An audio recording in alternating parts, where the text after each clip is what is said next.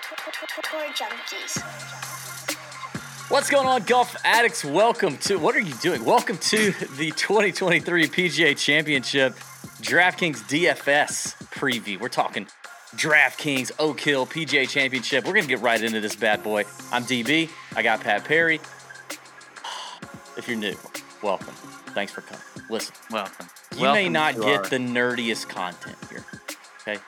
But we're gonna have a good time. That's what we're gonna do. We're gonna have a good time. I've got a nice, beautiful hazy IPA. I'm really on the hazy kick right now. Um, cheers. Cheers. I got a beer myself. Um, this is a uh, beer from Georgia. I've never had it before. Georgia Beer Company. Oh, look at Um, that. Field Clever name. Party. Field Party Blonde Ale. Clever name. Kind Okay. of a kind of a summer spring type beer. I love blondes. It's good. Uh, let's get right into this, Pat. It is PGA Championship uh, week at Oak Hill, and we're not going to talk about the golf course a whole lot. We'll talk about it in our player breakdowns, and you know, if we want to talk about what you know why they'll suit Oak Hill, sure. But we're not going to get into a big course breakdown because it's precious time, you know. And there's so many Yeah. course breakdowns out there that you can look up. You can even watch the first few minutes of our betting show on YouTube or listen to it if you're wherever you listen to podcasts. We talk about it a little bit there. Only what you need to know and not what you don't. Okay, forget all that other stuff. Who cares how many trees they took out?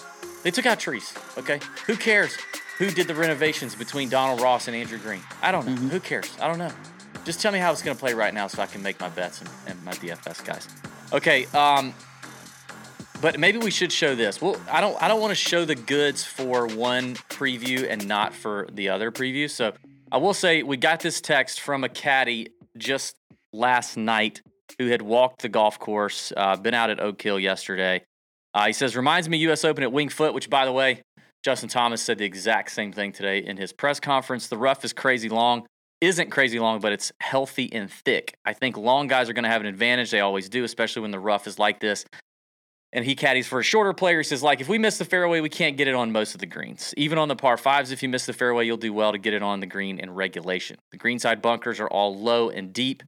They're probably the best miss in most cases, though. If you find yourself on the short side in the rough, it could also be okay as long as you're short of the hole. These guys are good at those little flop shots. There, there are quite a few fairway runoffs on some holes, though, where the ball can get rejected way away from the green, so you got to be careful with those. If you told me we could hit it to 40 feet on every hole, never closer, but never missing the green, I'd take it. If we hit 54 greens, it'd be unreal. So there you go. There's some feedback on the golf course from a caddy that walked the course yesterday. Uh, there's a bunch of stuff being dumped in the Nut Hut today. In fact, uh, in the research tab in the Nut Hut, I dropped some goodies today, including an exclusive. The the oh, I don't know of any other place on the internet, any other tool site, any other data site that can give you what I dropped in the Nut Hut today, which is strokes gained, strokes gained, not proximity, strokes gained on approach from the rough, 150 yards and beyond, since 2021 is uh, has been dropped in the research thread because I think we're gonna have, we're gonna see a bunch of guys hitting out of the rough this week. So I mean, I don't know, DB. What? You started the show saying we weren't going to get all nerdy, and here you are getting all nerdy. So we actually I'm- do have some I'm nerdy stuff up in the Nut Hut, right? Yeah, I'm just letting people know there's some nerdy stuff in the Nut Hut. Also, Yeah. I do have to like I didn't have Jason Day. You didn't have Jason Day last week. Yeah, Do we need to go over this? Well, again? no, um, it's a it's a segue because I now I'm gonna pat myself on the back for the freaking props week that I had last week, which was uh I don't know why I just hit that acc- accidentally. Well, why is that on there? Just the tip. Um, Hmm. the uh, dude, I had a six X card, a five X card, and three two X cards shared in the in the Nut Hut last week that all hit. I think I had two losing cards all week. It was a killer week, so we crushed that. Uh, we'll talk more on that in just a minute because I have some thoughts on round one. All right, nine K and above, Pat. Uh, what you know, we got we got to talk about some studs. What do we do? Because we can't play them all. Yeah. Got to make some decisions. So in every range, we're going to talk about some guys we like, some guys we don't like, some guys we think could be chalky. Chalky meaning quite popular. Um, you know, we got to have some leverage in our lineups. We can definitely play some chalk, and we're going to talk about that. But there's also some chalk you might want to avoid. Okay. At the top, Jon Rahm, Scottie Scheffler. Speaking of chalk, those guys are going to be chalk, right? It's really hard to play both of them in a lineup with the pricing at 11K on both of them, over 11K on both. But, you know, you could have both in your player pool. You could just land on one. What are you going to do with these two? Are you going to have one of them, both of them, none of them? What's up? No, I think I'm going to have one of them, and, and here's the direction I'm going to go. I talked about this a little bit last night, DB, and I know you just you didn't like this, but I think I'm going to lean Scottie Scheffler over Jon Rahm in my DFS lineups, and I'm just going to just going to brush Rahm to the side. And I'm going to go with Scottie. I'm feeling Scottie this week, man. I really am. Yeah, I mean, listen, I, I, we talked about on the betting show. Whatever, dude. Like, you can't go wrong with either one of them. You really can't. So uh, just pick the one you like. Take your take your preference. Uh, whatever. Um, I prefer Jon Rahm, but I, I'm very interested in both of them. I think both of them are going to be probably equally popular. So I don't know that there's really going to be much of an advantage taking one over the other. If there was, I would definitely take the lower owned player because they're just that close in terms of how good they're playing right now and what level they're on. That gets us to, and I'm not gonna, I'm not gonna do the whole, you know, the whole AI thing that we had uh, on the betting show that was hilarious. If you didn't watch the betting show, we had a, we, we had a lot of um, visitations from our AI bot in the Discord, but I do want to bring up this guy because it's just so funny to look at. This is uh, AI Rory, um, pensive butthurt beta Rory laying on a therapist couch in his Nike polo that yeah. our, our Discord AI bot generated for us last night. Um, so what are you gonna Un- do with Rory? Untucked polo, untucked polo. He's he's untucked very un- unkempt. Unkempt. Is it unkempt or unkept? Yeah, by think, the way, I think it's unkempt. Unkempt, like Shawn Kemp, without yeah. plus the T. But if you said like unkept, the, like the, prob- if you say it fast enough, nobody nobody, nobody would even know. Did you did you anticipate a Shawn Kemp reference in your DFS breakdown? I did not. Do you know who Shawn Kemp is? Yeah, he played for the Seattle. Okay, okay. I didn't think you were yeah. gonna pull that one. I really didn't think yeah, you were gonna pull that. He did. He had a lot of kids too. Oh, dude, did he have a lot of kids? He's catching yeah. up to fucking Jason Day. By the way, Jason Day's, you know, just doing it, doing his. I mean, thing. they're still having babies this this far out. I know. Like, I feel like Jason Day's all close to the senior tour. He's still pumping them out. Just like, hey, I mean, when do you stop? I, I don't know. People like there are people that like babies. They just some like people like babies. babies. I hear that. Yeah, I have heard that. Um. Anyway, I I do. You, I'm not playing Rory, and here's I'm taking a stand. Finally. What? What? Yeah, I'm taking a stand. You're not playing Rory. I don't even if if if here's what I'm. He's gonna, gonna be low owned. Jack is right. Jack is gonna be. Jack is right. He's gonna be low owned. All right, here's what I'm going to do. You know you're not passing up on low owned No, no, no. Here's what I'm going to do because I am a, an honest person. I if if for some reason I put Rory in a lineup, I will screenshot it and okay. and I'll do whatever anybody wants me to do. I'll, I'll let everybody do whatever anybody wants you to I do. I broke down and I did it, but I'm going to tell you right now, I'm being strong. I am not playing Rory in a single lineup. There is zero chance that happens you are going to have Rory in the lineup. I can guarantee you. There's just no way it doesn't happen. That's like the.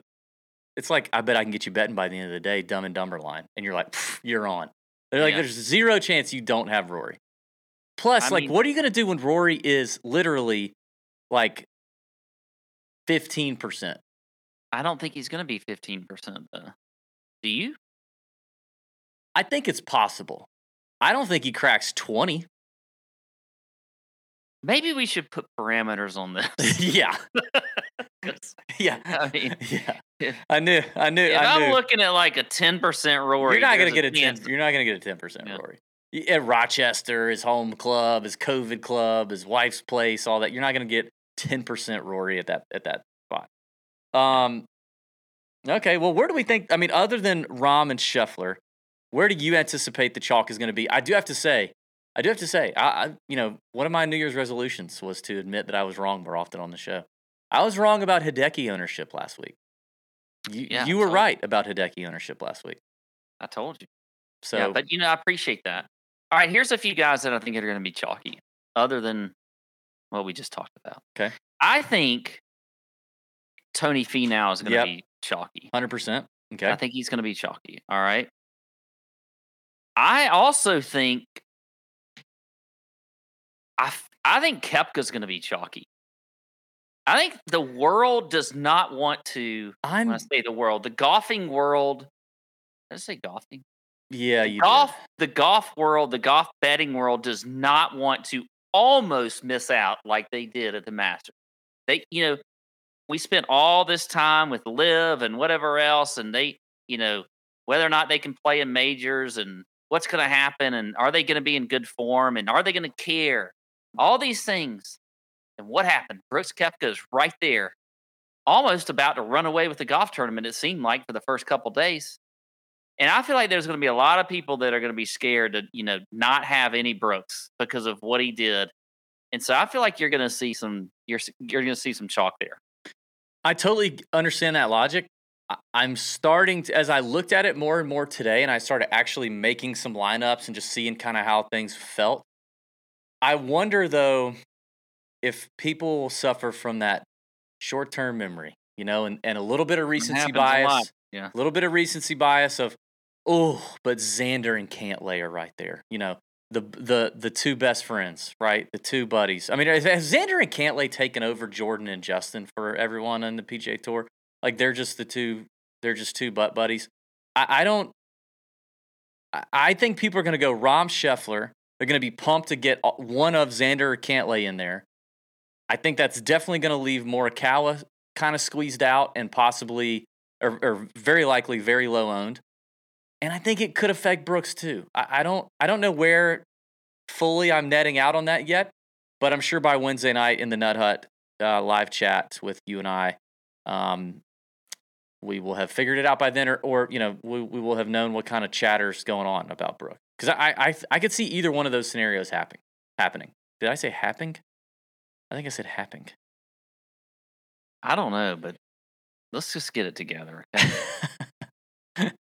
Um, so I am think laughing. I'm laughing though, and I know we don't always like to bring in personal stuff, but um, there's my wife is sending me baseball updates, DB. Okay, and I, I know you don't like baseball, mm-hmm. but they're the funniest thing ever because also he has a he has a guy on his team whose name is Titus.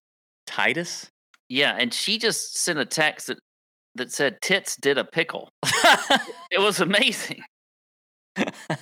totally threw off the other team. Oh, sick. Okay. Way to go, tits. All right, so hey, I think she meant Titus. Oh, one on the board for tits right there. That's fantastic. But anyway, I was uh, that gave me a chuckle. Look, and I have it on do not disturb, just so you know. I'm not look, trying to get distracted, but that threw me off when I saw tits come up on the screen. Little Titus did a pickle. Yeah. Huh. Okay. Um. okay. So I agree with you 100% on Finau. I think the other chalk in here is the two that I just mentioned, Xander and Cantlay. So that leaves some leverage on a handful of folks. Mm-hmm. I think, you know, I, I mentioned Morikawa. I want to talk about him in a second. Possibly Brooks, but maybe not. Jordan, who we talked about on the betting show, who might have a severe wrist injury I did notice he's not on the press conference list, which I found interesting. So we're gonna have to do some. Uh, we're gonna have to do some kind of some kind of reconnaissance on Jordan um, yeah. for what's going on. So Jordan is going to be definitely one of the lower owned. Everybody's going to be afraid. JT, I think could could approach some chalk. I think both the cams are going to be low owned. I think people are on to Cam have, have soured a bit on Cam Young. Um, I know I, I'm not, I've not soured on him. Like I still love the guy. I think his upside is tremendous, but he is not in the same form as he was coming into majors last year when he was doing very very well. He's not hitting his irons the same way. It's not. It's just not quite the same. He does check the distance box and the hit it far and high box, which is all going to be good but I just don't see it quite clicking yet for Cam Young. But is he tempting at sub 10% if he gets there? 100% he is. I'm starting to think Viktor Hovland may be low owned because I just don't know how many people are going to be able to work in Rahm Scheffler, Xander or Cantlay, Finau or Thomas, and then also get down to Hovland. And obviously, Hovland's you know glaring weakness is around the green, and and that might scare some people off this week. So I think there's some possible leverage opportunities there. I think I'm never this guy, Pat, but today as I was looking through some things, Are you paying attention?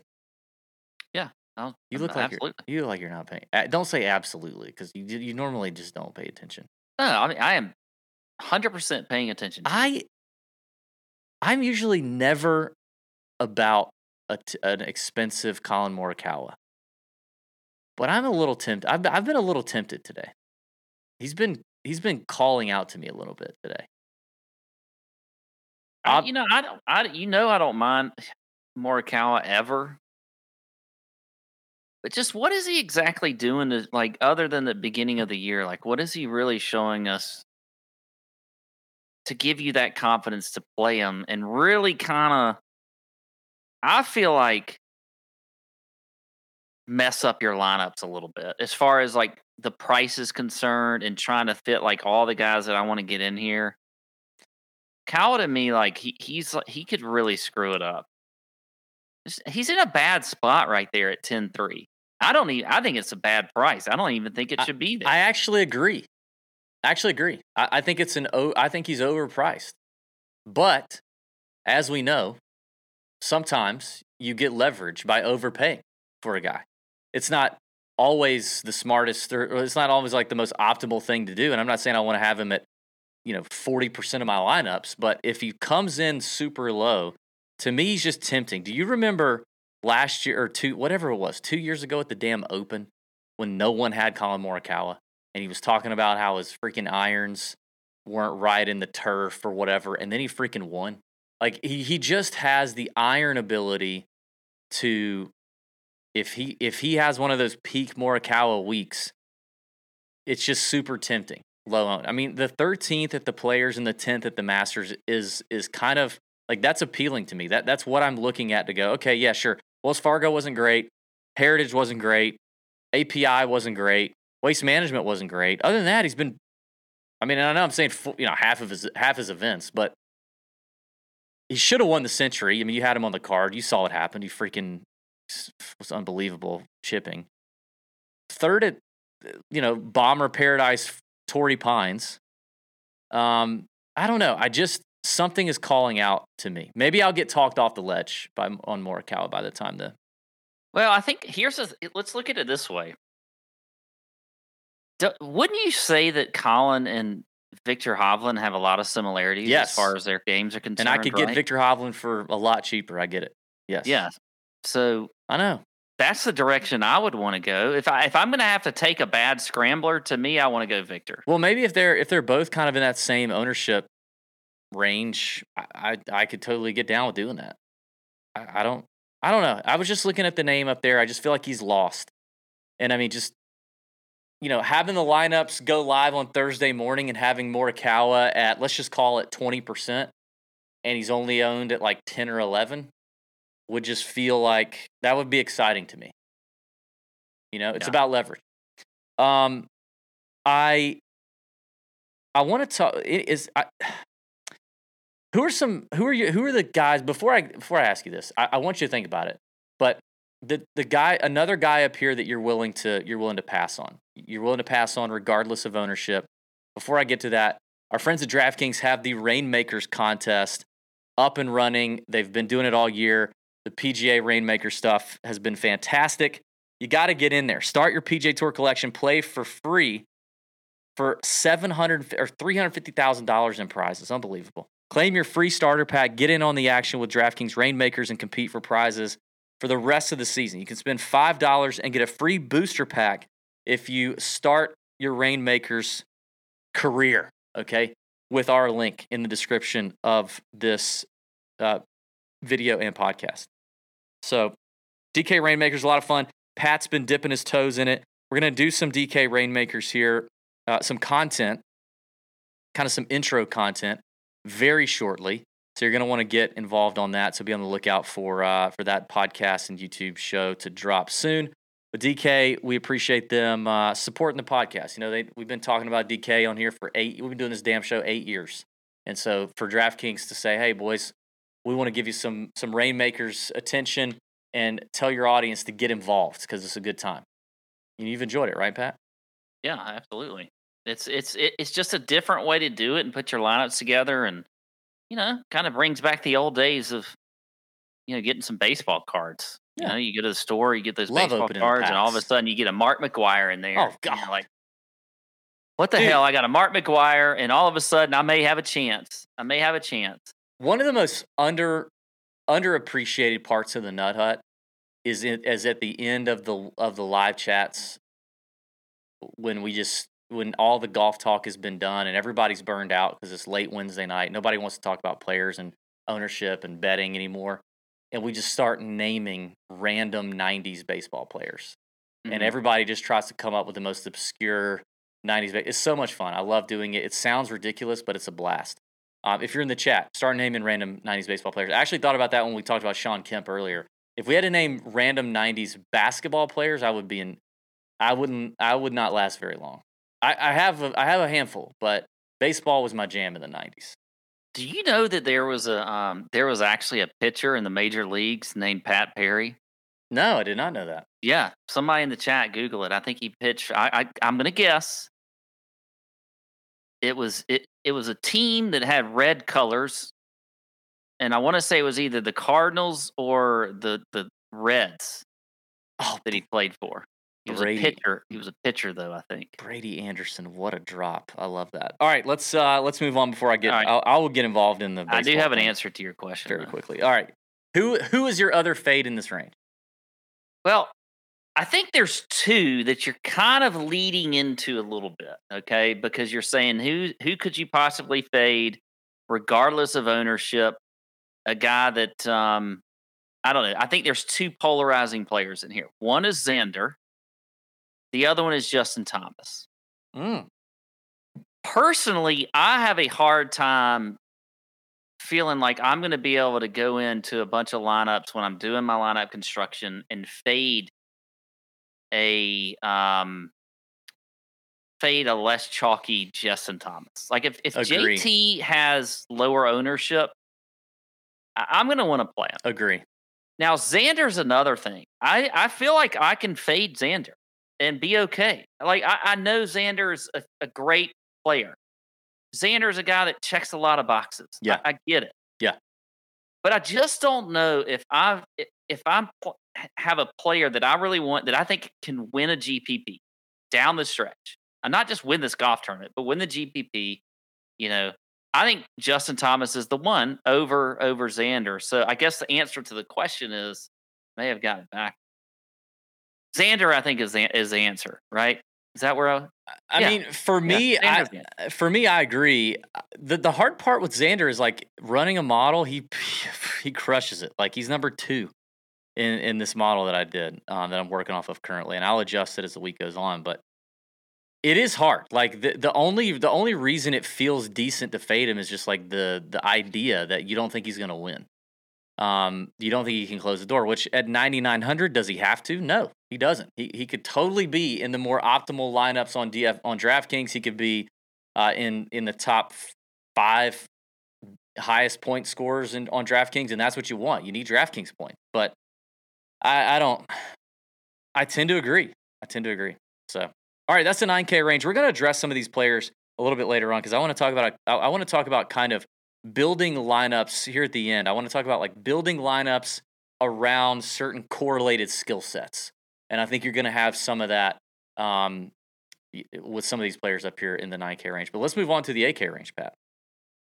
Now, this could be a treasure trove in the dead zone, right? Because with all the Rahm and Scheffler ownership, with all the Xander Cantlay love and the Finau love, it does make it difficult. Like like we see a lot of times in these elevated events, you you you tend to have some really nice value in the 8K range, and nobody in here is likely to get super chalky. There's probably going to be some guys in here more popular than than others. I would I would argue. I would my guess here, my my ownership guess here in this range is I think Hatton is going to be one of the more popular players. Mm. I, I was thinking Day, but then with him being the highest priced player in here, I don't know that that necessarily happens. It feels like Fitzy could get some love, and I think Tommy Lad. Those are the three names for me that I think could be the more popular plays. Do you agree? Disagree? What do you think? Well, I have three written down. I have Day, I have Fleetwood. I have Hatton written down. Yeah, I said Hatton. Oh, you said okay. Yeah. Yeah, I agree. I, Yeah, so those you are the said three Day, for me. Fleetwood, and okay, so we agree except on Day and possibly Fitz. Yeah, I, ju- I just think the, the the price on Day relative to the other guys below him, even though he's coming off the win, I know, but I mean, like a win at the Byron Nelson is not. And Day's been playing great. Don't get me wrong, but a win at the Byron Nelson does not do a lot, you know, for a PGA Championship. Uh, but but he has been playing really well. I just feel like like what what is so let's talk about the guy I'm I'm arguing could be popular. Like what what is the large what is the big difference between Jason Day and Matthew Fitzpatrick? I can save five hundred dollars using Fitzpatrick. Uh, I mean, this year I would say consistency. Yeah. For one. Fitzy's irons have, have not been great for most of the year, but they've been solid for the last couple. I mean, Wells Fargo, I guess he broke even. What did he do at Augusta? Let's see. Uh, Fitzpatrick gained. He gained strokes with the he gained strokes on approach at Augusta. He gained almost a stroke in round one, over two strokes in round two, over a stroke in round three, and basically neutral round four. He gained almost a stroke around with approach at Augusta. So it looks like Fitzy kind of figured it out around Augusta, kept it rolling into Heritage, broke even at Wells Fargo. Yeah, I'm just trying to, uh, you know, you. I didn't know you're gonna want to compare these two. so I just yeah, I just did it. I'm looking at them both and trying to figure out what. I mean, there there are a lot of similarities as far as their games are. I would, I, you definitely have a big a big difference on strokes gained approach between the two. Yeah. Um. So that's that's certainly going to be one. It's not like Day's Um, setting the world on fire with approach though either.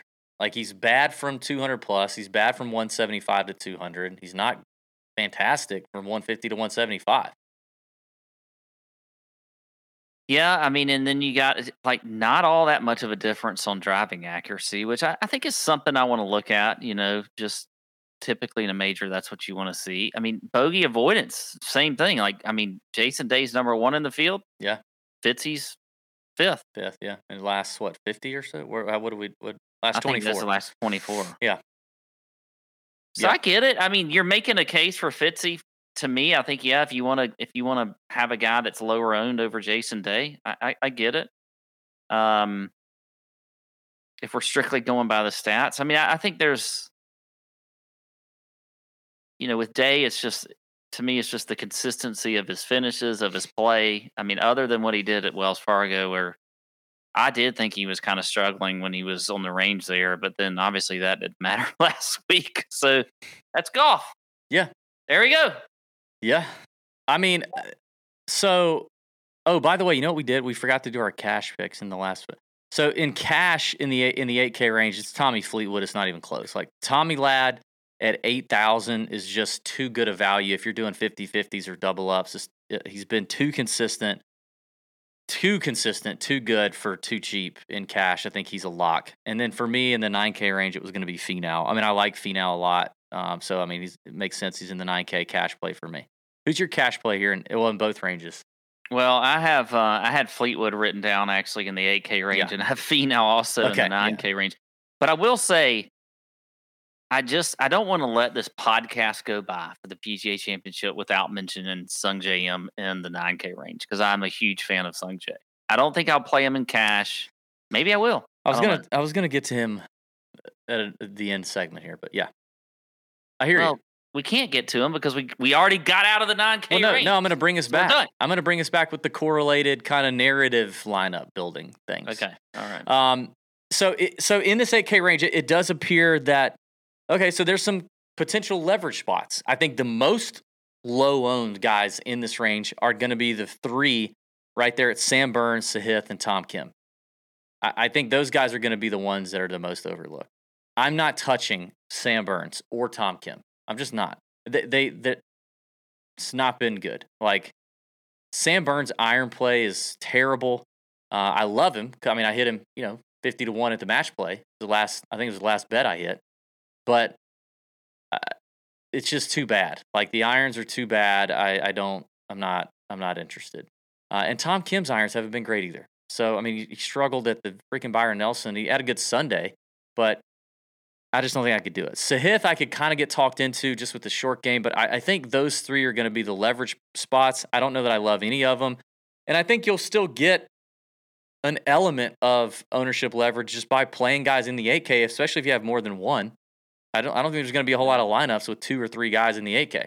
But, you know, DJ's right there coming off his LIV event victory after a kind of lackluster LIV season. I mean, he's here are his LIV finishes out of 48 players 37th, 13th, 7th, 10th, 25th win.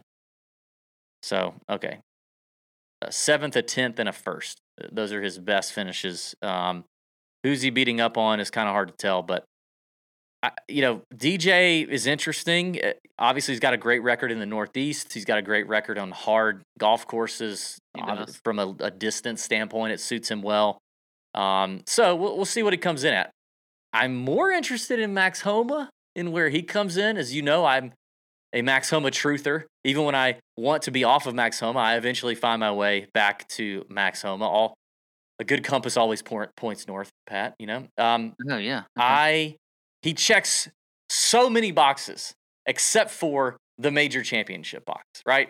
You know, he's he he's he's done it on tougher venues. He's won on tougher venues, not being majors. He's won in cold northeastern conditions. I think last year in Delaware, right um, at the Wells Fargo.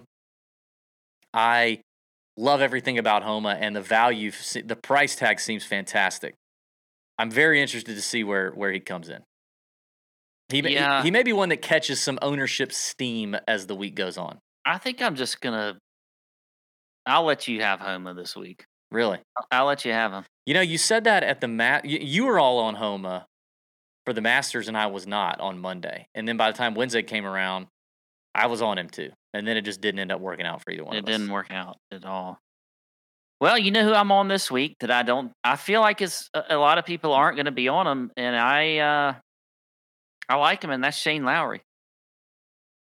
I like Shane Lowry a lot this week. I, I feel like, I mean, if you're looking at, let's just look into Shane Lowry a little bit. Its stats. Okay. I mean, great driver of the golf ball. Okay, very accurate. This is um, true.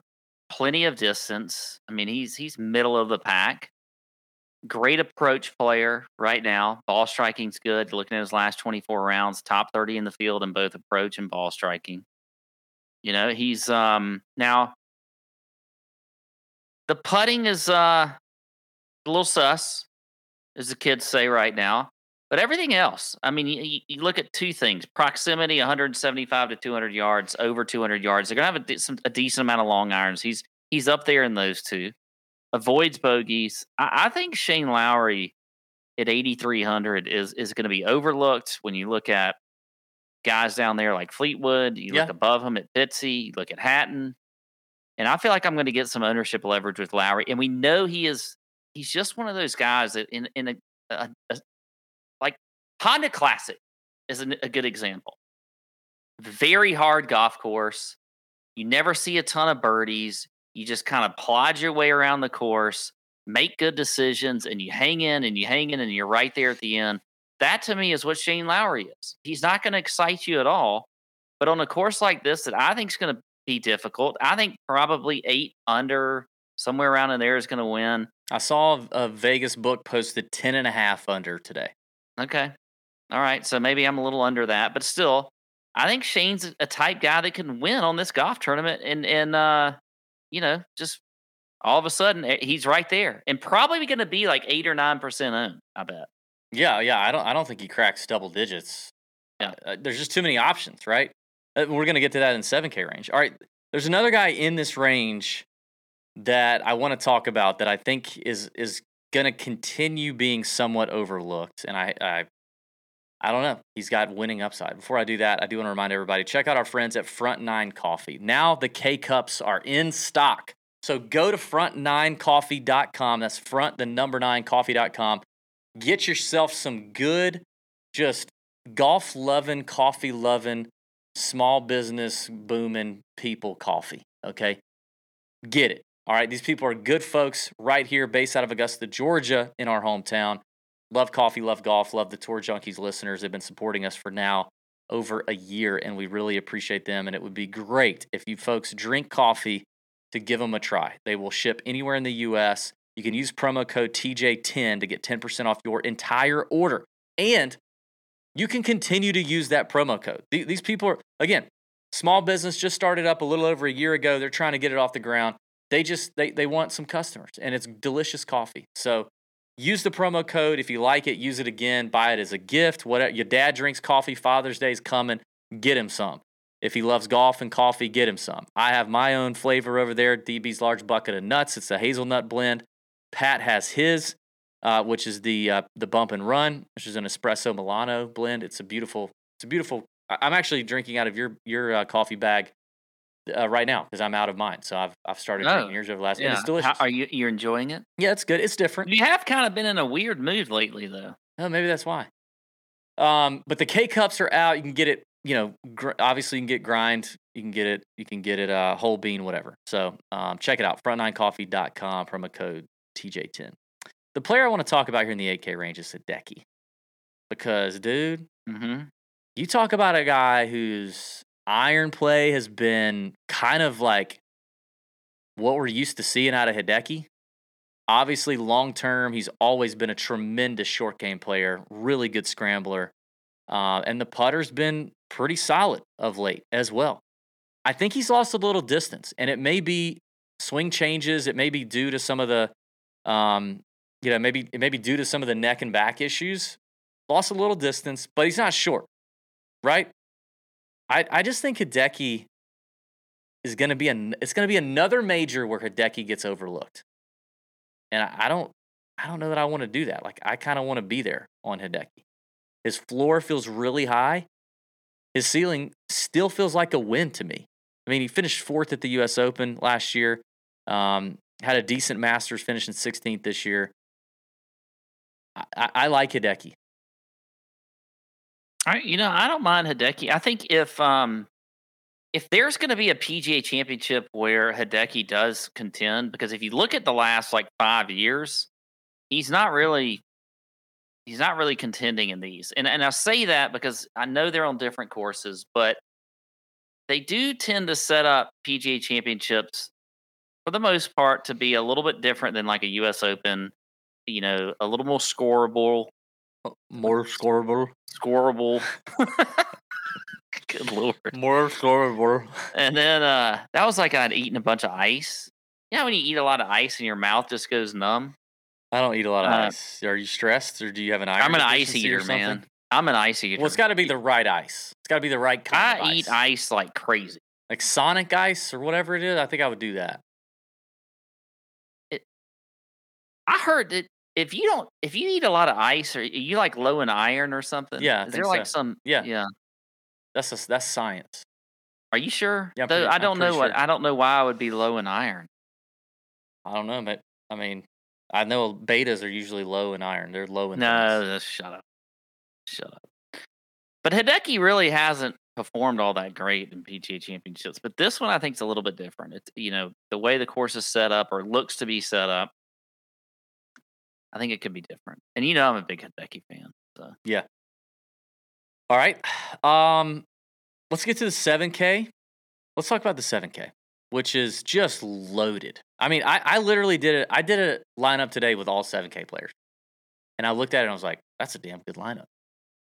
I think you're going to have a lot of ownership is going to be very spread out. I don't know that anyone, I don't know that anyone, except, I, well, I, I don't know that anyone is going to be super high owned. I don't know that anyone in the 7900 range cracks 15%. I think if if someone does, it's going to be one of these one of these guys. It's going to be either Keegan, Hmm. Fowler, maybe Fowler over Keegan because people like like if it's a really public contest, like Fowler's more likable. So maybe it's I'm going to narrow it down. It's going to be Fowler, it's going to be Wyndham Clark, or it's going to be Gary Woodland. That's what I think. I think those are going to be the chalkiest. But I don't know that even even with those guys, it's going to be all that bad. Do you? Yeah, I don't I don't think it is. Um I think the two that are probably gonna have the most chalk are Clark and Fowler. But I mean, dude, when you're looking at the 7K range, to me, Fowler, Clark, and Gary are just like, like the, as you're scrolling, like when the prices just came out and you're scrolling, it just it's they're they're those three are thumb stoppable. Like I just look at them and go, whoa, they're that cheap. You know what I mean? Do you think Gary Woodland is thumb stoppable? At 7,100, yes. Don't you? 7,100, considering how he's playing. And I'm not a Gary guess, Woodland guy. yeah. You know this. You know I'm not. He irritates the piss out of me. I'm a little concerned at how much you've been liking Gary Woodland lately. Dude. Look at him on slightly look at these look at like tougher courses, right? Like Wells Fargo, which I mean, I know Wyndham Clark made it look easy, but it's mm-hmm. historically it's kind of a tougher course. 14th. Masters, 14th. Genesis, 9th. Like th- those are last last year's US Open, 10th. Like when you don't have to make all the putts. Well, let's keep going last year. Arnold Palmer, Honda, fifth in both of those. When you don't have to make all the putts, I, I like Gary a heck of a lot more. But his ball striking lately has been incredible. Incredible. Peak iron. He's like his last 10 to 5 five tournaments are double what his PGA Tour career has been from a stroke gain approach average standpoint. Like he is grooving his irons right now. Okay. You disagree? No, I don't. I mean, I can't disagree. It's right there in front of me. I mean, I can see what what, what the stats say and everything, but I mean, I mean, ten percent, Gary. I'll st- I'm I'm I'm still taking it, and I I say the same about Clark and Fowler. They they all just feel like they have tremendously high floors compared to other guys in this range. They're all playing extremely well, and I think they all have winning. I mean, I I actually think they all have winning upside. It would be a long shot. Obviously, that's why like Clark and Fowler eighty to one. Gary's over hundred to one for crying out loud. But I, I I do think it could happen. The PGA is one of those tournaments where the random first time major or, or whatever winner can can get it done. That's Fowler and Clark. okay. I, I just this is where I want to I want to chow down on some chalk. This is maybe, but I don't know how chalky those guys are going to be. I don't think they're going to be that chalky because there's so much talent here. Who else do we like in here? See, I'm actually opposite. Well, I'm not opposite because I do like Clark and I do like Fowler, but I feel like there's there's some guys in here that we can really we can really differentiate our lineups with. And Adam Scott is at 7,800. He's been playing very well this year, very solid. Um, Oh, did you see the text we just got? no, I didn't see it. Great. How timely! Oh God! How timely is that text? Why don't you read it for the people, Pat? All right, so this person says Rick looked good today, boys. Was out for nine with him, playing correctly.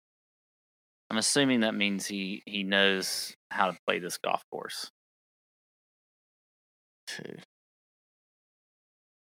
I'm gonna keep. I, I'm gonna stay on the Fowler, the Fowler bandwagon. Yeah, I, I'm not saying I'm off of him. I'm saying there's there's a lot of people that you could listen to that are going to be talking about the same guys. They're going to be talking about Yeah, Wyndham yeah. Clark. They're going to be talking about Rickie Fowler. Yeah. They're going to be talking about whoever else. And here's some ones that I want to talk about that I think are going to be a little bit different. One's Adam Scott. One's Taylor Gooch. People are going to talk Gooch about has a- Adam Scott and Taylor Gooch. You're, I mean, people are definitely going to talk. I've already seen people talk about those guys on Twitter. Oh, I thought you didn't listen to any shows. I said on Twitter. twi- Twitter before we. Dude, I'm we on Twitter every freaking day. Unfortunately, all day, every day. Maybe you need to be like me and not on it all the time. All right. Yes, you're working your regular job. Okay. Well, I'm just saying. I think, I think we had like is- 11, 11 tweets today. Like I have to be on Twitter. all right. Either way, whatever.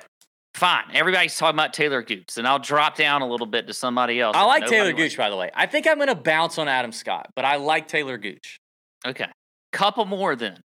Here's one that I don't think anybody's on, and I can't even really give you a whole lot of explanation for it, but I don't care. Cam Davis, 7,400. Whoa. A little bit of okay. a little bit of a pivot off of Wyndham.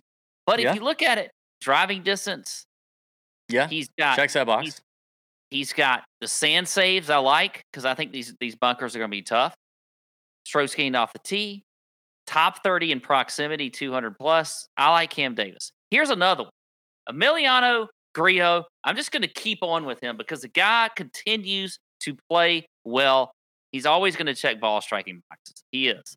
I mean, the guy's just a great ball striker. He struggles around the green. He struggles putting. I get it.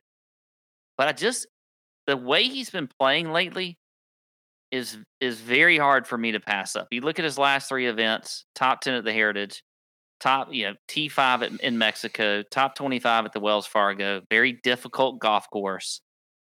So I like Grillo right there at seventy three hundred. I can't ever say his name Pat. two times the same way. By the way, it's always going to be either Grillo or Grillo.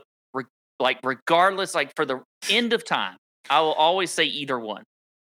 Pat, think about an old song. Okay. We God, we, what a time we had in the Discord today too. By the way, just jamming out to some Mm. '90s country in our jukebox uh, room where everybody just kind of got to pick a song. At a, I mean, I was in there for like four hours today while I was doing research. Um, think about an old song, Pat, that you just love to go back to. Like what? What's what's an old song? Like you just if you're just like God, I gotta I gotta hear something to get me in my feels. You know, to hit me in the nostalgia button right Hmm. there in the right there in the nostalgia region. What song is it, Pat? What's your go-to go-to song that just is always good to come back to? I mean, that's kind of put me on the spot. You have one in mind already. I don't know if I have one like immediately in mind that like I like a lot of songs. There, there's a couple that just get me in my feels. I remember riding around with my dad listening to them. Uh, Vince Gill is kind of my my guy Mm. for that. Like if I want to get in my feels, I listen to some Vince Gill, and it could be, you know, uh, it, it could be a number of Vince Gill jams. But I I got a Vince Gill in here that I haven't been I haven't gone to in a long time. It's probably been at least a year, but I think I'm I think I'm gonna go there. I think I'm gonna go to seventy six hundred dollar Patrick Reed Oh, this week. wow. Um, P. Reed is quietly having a consistent season on LIV. Last last five events: 18th, 4th, 3rd, 14th, and 12th. Uh, no one talked at all about like a halfway decent, more than halfway decent Masters finish out of Patrick Reed, where he finished fourth. Um, I just think P. Reed, all the major championship experience you could ask for, decent PGA championship record, decent US Open record. I mean, he's if you're looking at like I mean the, the US Open is the most com- the, the PGA is most comparable as of late to a US Open. It's not the same, but it's the most comparable. It's not comparable to Augusta. It's definitely not com- comparable to the Open. So the, the PGA and the US Open get a lot of chatter in terms of being the two majors that are the most alike. He's only missed one cut in nine attempts at a US Open. And there's been plenty of US Opens that are just long as shit. And everybody's been like, oh, how, how can we possibly see Patrick Reed contending? He's only missed two PGA cuts in his career out of nine. Um, I- think P. Reed is as motivated as ever. He wants to piss people off. I, I, I think I'm going back to him. That may be one of my pivots off of uh, Wyndham Clark. You mentioned what, Cam Davis or somebody? Yeah, I mentioned Cam because he's right there at uh, right, you know, a little cheaper at seventy four hundred. But I, I look, you made a good case for Patrick Reed. All right. Um, now, did I think you were going to sing a song about Patrick Reed, like in the voice of Vince Gill? Yeah, Dude, nobody could do Vince Gill justice. I mean, I no one. you've you've heard me sing songs. Baby, I still believe in you. P. Reed, baby. okay, Reed. there- at least you tried. At least you tried. Nobody can do Vince Gill, dude. I mean, nobody. God dang. I mean, the guy's amazing. Um, another one that I like in here that we haven't mentioned yet is Justin Rose, dude. How good is Huh? Ah, You don't like Justin Rose? not really. What? We can't like everybody. No, dude, I knew you can't. would like. Yeah, in the 7K range, I feel like you can't. There are so many good values in the 7K. I'm like full of. That's why I'm saying nobody's gonna be damn chalky in the 7K range because everyone is good. Everyone is like feels like a great value to me. I love the 7K range. I literally made a lineup today with only 7K players. I I haven't even mentioned Si Woo. We haven't even got to Si Woo yet. Which I don't I don't know. I mean, you just you can't talk about Siwoo every single week. you talked about him last week. Yeah, and I was he almost won. I know. I know. Thanks to me because I got because I got back on him on Wednesday night in the night. Oh, nut. so you get all in the Nut credit Hut chat. Siwoo. yeah, if it's Si Woo, yes, we all know it involves me. Okay, All right. let's move on to the 6K draft. Uh, before we do, I got to show the people there is a there's an overlay situation brewing in the Albatross. It is back on Underdog. Uh, listen, if you missed out on the Albatross, which is the majors best ball draft situation, I'm look you're looking at it now if you're watching on YouTube. If you missed out on it, it's back. And now you can just do a draft for the next three majors. It's beautiful. Look at this. $10 an entry, okay? 150 max entries. Right now, it's only 35.8% full. There will be some overlay here. And you can select either a 30 second per pick or a one hour per pick. I recommend the 30 second. I've done one of these drafts live on our YouTube channel before. It took 13 minutes to draft the entire team. So uh, get in there, okay? And then once you draft your team, you're done. It, that's it. It's over. Only 11% rake, which is better than most sites. $50,000 to first place.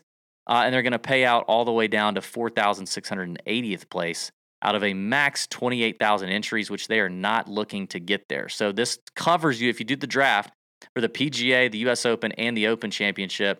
The Albatross is back on Underdog. Don't forget to check that out. Speaking of Siwoo, listen, I got to mention it. Look, we have a partner special with Underdog. A Siwoo, a Siwoo play is going to drop at 3 p.m. on May 17th on Underdog at a half a stroke in his round one. So you're obviously going to select higher.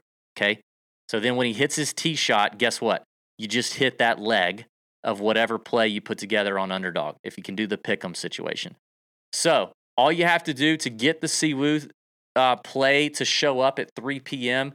on the 17th is you have to have signed up for underdog using our code. The code is in the description of the video or the podcast. You have to use, uh, or the link, I'm sorry, the link is in the description. And then the code is Junkies.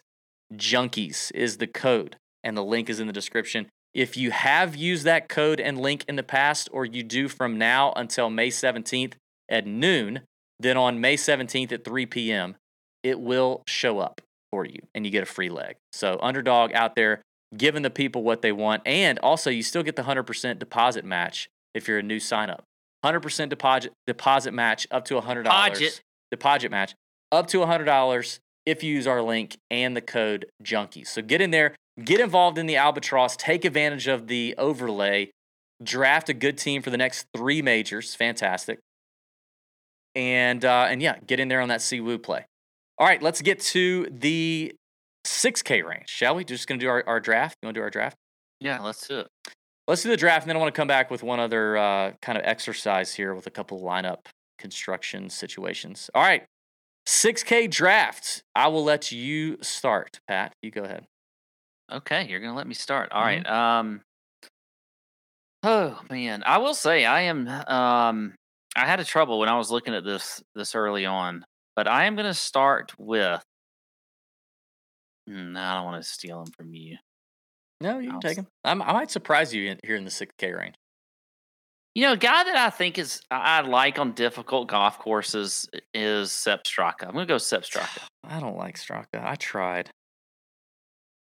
Sep, Sep. what is Sep's deal? I don't know. I tried with Sep. He's random as hell, which I- is more reason to play him this week. I couldn't get there.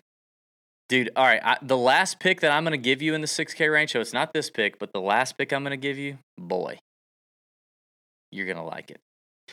Uh, my pick in the last 24 rounds, he's in the 6K range, okay? Last 24 rounds, 51st on strokes gained approach. Look, look at this 11th in fairways gained and 38th in driving distance. You talk about a guy who is a incredibly good total driver of the golf ball. Last 100 rounds, so big sample size, par four scoring, 450 to 500. There's a lot of those on this golf course. He is sixth in the field. Strokes gained ball striking on difficult courses, 28th in this field. So he sucks around the green, he can't putt. Hayden Buckley at 6,600, I think has some really nice upside here. I think he's kind of the poor, we didn't talk about this guy. I think Hayden Buckley could be the poor man's Taylor Moore this week. I think we both Hmm. like Taylor Moore a little bit in the 7K range, but I like Buckley. I think Buckley has some upside. That driver's Yeah. a weapon for him. Yeah um, all right. Well, you know, DB, I'm going to go with the LIV guy here in, in HV3. I like Harold Varner this week. You know, last week in- in Tulsa had a great final round on Sunday. Did finish T29th at the Masters. So I'm going to go a little HV3 here. I think that was his best Masters finish. He's definitely been trending. He's gone from, Yeah. I mean, literally, he's gone. He's, this is his LIV season starting with the first event 28th at Mayakoba, then 27th, 19th, 17th, 9th, and 4th. So 9th in South Korea just a couple weeks ago, 4th last week in Oklahoma. Uh, and yeah, like you mentioned, the Masters there too, right before Australia, I think. So HV's been playing a little bit better. Ho- hopefully, um, I mean, I love HV, so hopefully he plays well. Um, I mean, how do we not go Eric Cole, who's been added to the field? I believe. I don't think he's on. He may not even be in. Yeah, I don't think he's in.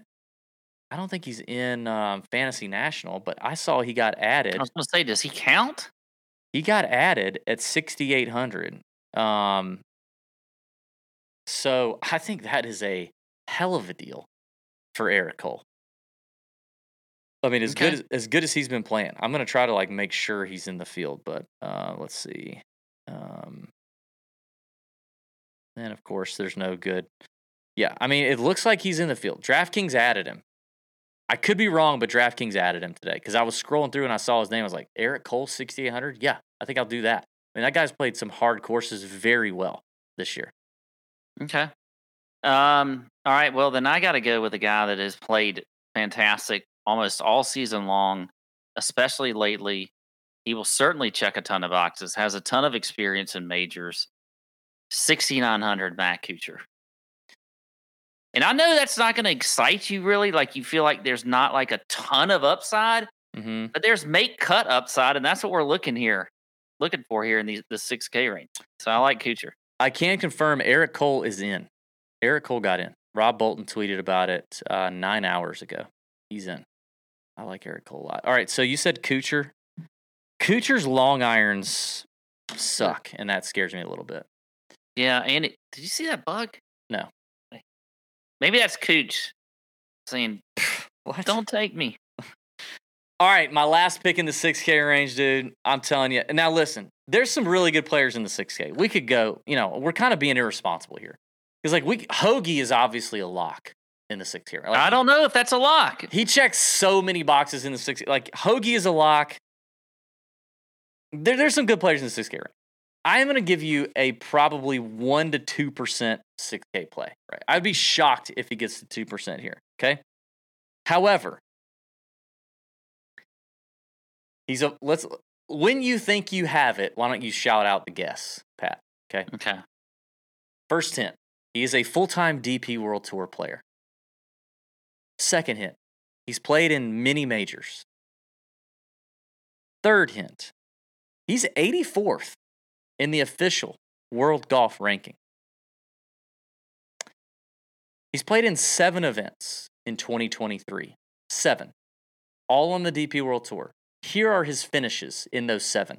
I will start with the first event that he played in 2023 20th, 16th, 4th, a win, 6th, 40th, and 3rd just last week, just yesterday at the Soudal Open. Again, 20th. What was what was the first thing? ha- He's played a lot of majors. Is that what you He's said? played a, uh, the first thing I said was he's a full time DP World Tour player. Second thing I said is he has actually played in a handful of majors, more than you would suspect for someone who's 6K full time DP World Tour. Jordan Smith. No, but I do like Jordan Smith. Seven events in 2023 20th, 16th, 4th, win, 6th, 40th, 3rd last week. I'm talking about the man who ain't afraid to whip his wiener out on an airplane. Olesen, I knew it. I was about to say Thorbjorn. Dude, Thorbjorn is striping it right now. I looked at his DP World statistics. He is number one in on the DP World Tour in strokes gained total this season. He's 18th in strokes gained off the tee. And I will say this, it's not distance that's getting him there. He's he's pretty much like a 298, 299 driver of the ball. So he's he's a little bit better than average, but he's stupid accurate. He's 24th in strokes gained putting, and he's sixth in strokes gained approach on the DP World Tour. Thorbjorn. Now, let's talk about his major championship experience. I mean, it's not obviously it's not tremendous, but right, he's No. played in. This is his. This will be his eighth PGA championship. He's only missed one cut in eight PGA championships. His best finish was a 27th. He had a 30th. So, you know, not not tremendous. He's played in four US Opens, never made a cut. He's played in three Masters, finished sixth, 44th, 21st. He's played in like two, four, six, eight, played in eight open championships with a ninth place finish, a 12th place a few years ago. Like, he's got plenty of major championship experience, and he is playing exceptionally well coming out of whatever he had to do after pulling it out on an airplane. Thorbjorn, baby. Yeah, I don't mind him. Piss bear. All right, that's the 6K range. Before we go, Pat, just thinking about a couple things like, you know, let's say, let's say we, you know, we're looking at the weather right here. We didn't talk about the weather very much. We're not going to. It Mhm. looks like Thursday could be a sli- uh, the easiest day to score, but it's going to be cold. It's going to be chilly. The high on Thursday is 61. Uh, Friday, it's going to get a little warmer. High is 68, but the wind is coming like 30 mile. We're talking. We're looking at 30 mile an hour winds right now. High 30 mile an hour gusts right now on Friday. On Saturday, the cold air is staying. The high is 55. The morning tee times are going to go off at 40 degrees. Sunday, the high is 64. The wind's coming back. So it's kind of a, as of Monday night, it's kind of a Jekyll and Hyde weather situation. So I want to talk about the grinders, right? Like, so let's say you you want to make a lineup full of grinders. You know, so correlated lineup here, starting up top. Here are the guys. I mean, I really only find you can tell me if you think I'm wrong. I'd love your opinion here. In the 9K and above range, I think there's really two like real, real, real gritty grinders. I think is Jordan Spieth, who has a wrist issue, who, who I trust to grind grind around, right? Mhm. I think it's Spieth. I actually think it's Jon Rahm.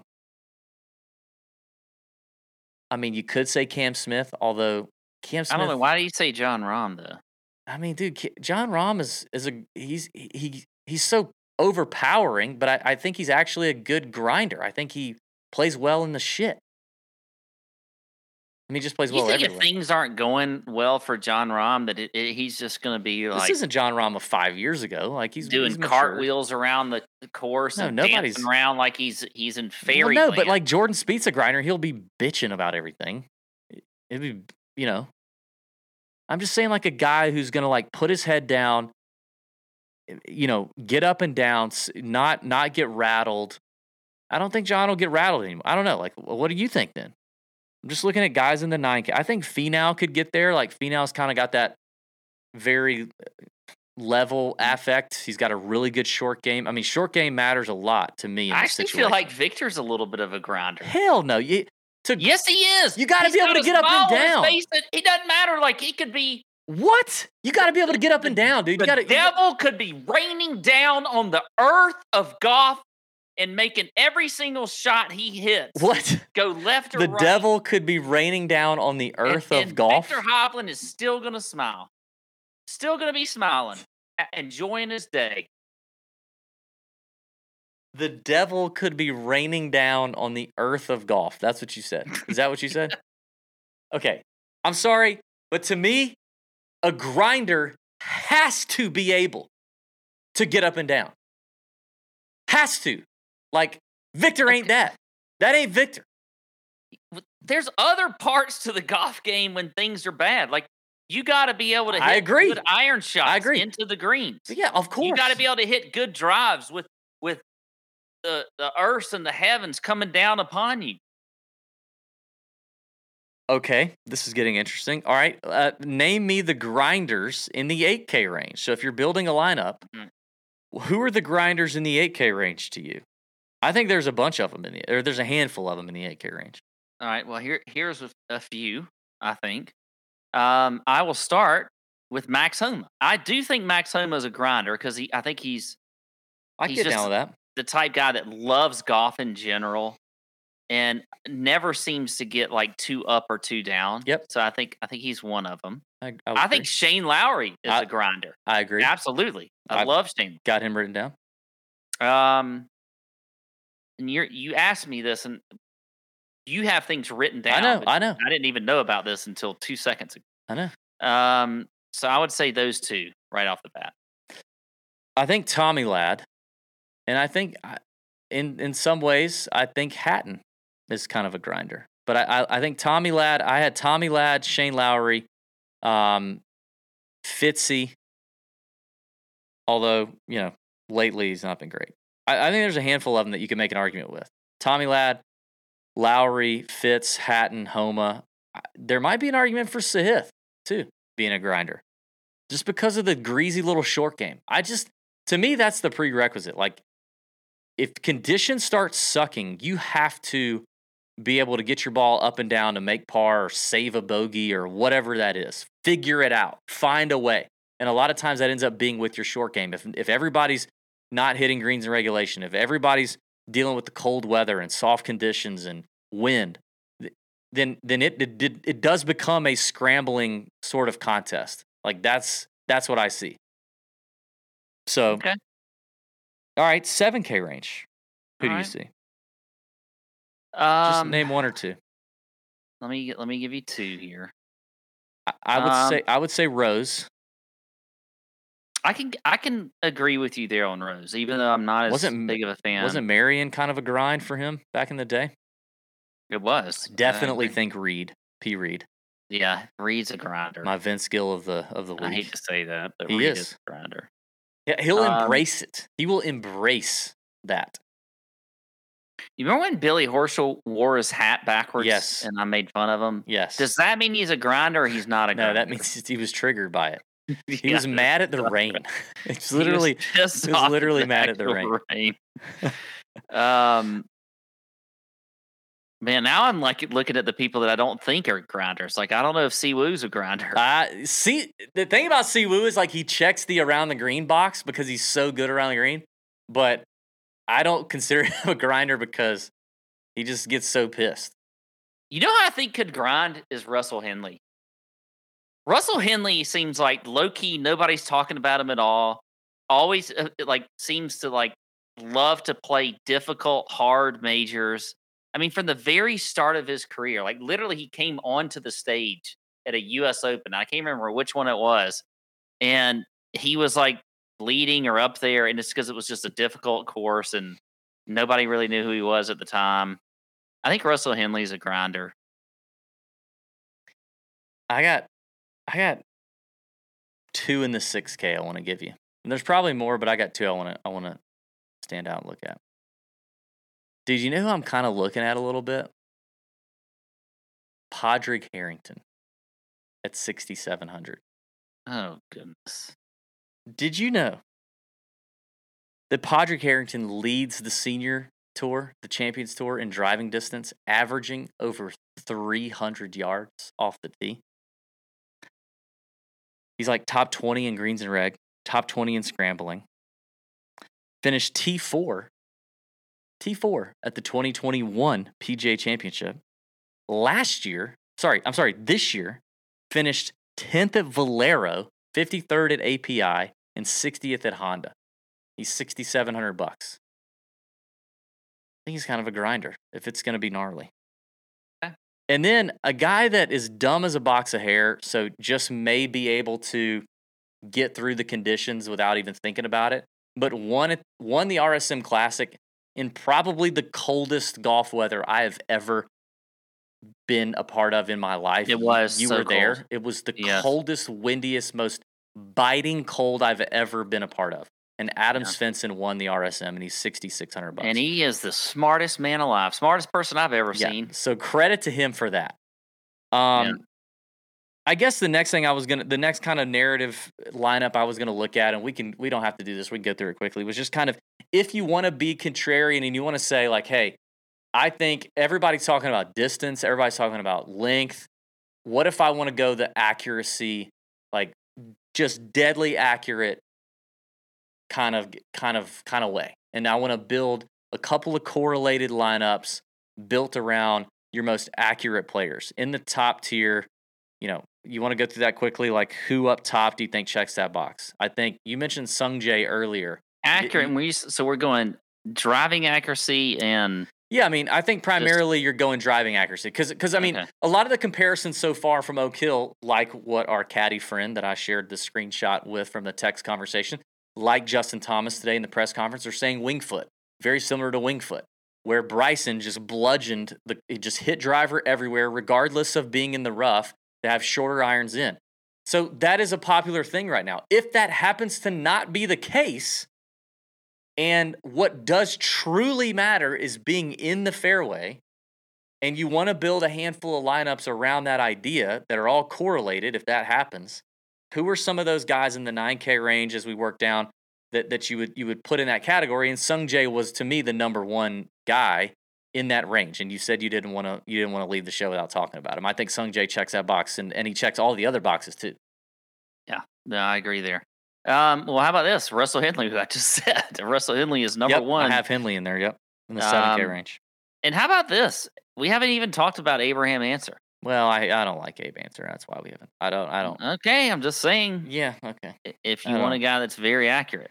Well, a couple of studs, I think that the the accuracy that they have goes a little overlooked. Like Homa, who you mentioned earlier, is more accurate off the tee than a lot of people would imagine. Like he's he's a really good total driver. He's not as accurate as Sungjae, but he does not spray it off the tee like a madman. Same thing with Cantlay up top. Yeah. I, I think those are a couple of like really high end names. Shane Lowry's another one, pretty accurate off the tee. Uh, Justin Rose, who we talked about. I, I had Henley written down. I had Grillo written down, who you talked about. Um, I think in this lower 7K, Seabez, Si Woo, like those kind of guys all hit it, you know, a little bit longer than average and straighter than most. Grillo. I, I said Grillo. Oh, you did. Yeah, you aren't listening. I said Grillo, who you mentioned. Yes. Hoge. I keep on. I mean, Hoge. Hoge is very. Hoge's like kind of in that Woodland Clark Fowler bucket where he's just mispriced. He should be more expensive than that. Woodland's actually a, a- just a little more accurate than I would have thought relative bit, to yeah. the field. Yeah. Um, Dude, Hoge's price is insane. Like, I would take Hoge over Hadwin, Herbert, Taylor, Phil, Seamus. Although I kind of like Seamus. I'd take him over Kirk. I'd take him over Amito's popping a lot, but I'd probably put him. I'd take him over Spaun, Kitty, Riley. I wouldn't take him over Woodland. I'd take him over Mitchell, Webb. I mean, like Hoge is very mispriced to me at sixty nine hundred. yeah, I, I just, well, you know, I like Hoge in general. I always have. Um, Yeah. a little inconsistent lately, which is unusual for him. All right, I Oh, think we're done. Are we done? I am. I think we're done. That's the DFS show, PGA Championship 2023. Thank you guys for for watching. Thanks for uh, listening. If you're listening, subscribe to the podcast. Go ahead and hit the subscribe button. Do this every single week. We got an elevated event next week. Check out the YouTube channel this week. We're dropping some uh, sleepers video. Gonna have an interview for you up later in the week. Doing a giveaway on Instagram later on at tour underscore junkie. So check out the giveaway there. Yeah, we got a ton, ton of free content up on tourjunkies.com. The blog page is there. We would love to see you in the Discord. Get in the Nut Hut. Get involved. It is a great time, great community. Uh, tons of people winning a bunch of money in the props market, head-to-head market, finish positions, uh, DraftKings, all, all the markets. We're we're having success in the Discord. You don't want to miss it, dude. Damn, uh, Joe Joe Idoni with his exclusive head-to-head and finish position bets up 15 units on the season doing a, doing the Lord's work there Yeah. in the Nut Hut. So uh, get in there and get involved. All right, appreciate it. May your screens be green. Okay, you can't play them all. Okay, No, you can't. you can't play them all. plant your flag, live with your decisions, think about leverage, and have a great week. See ya.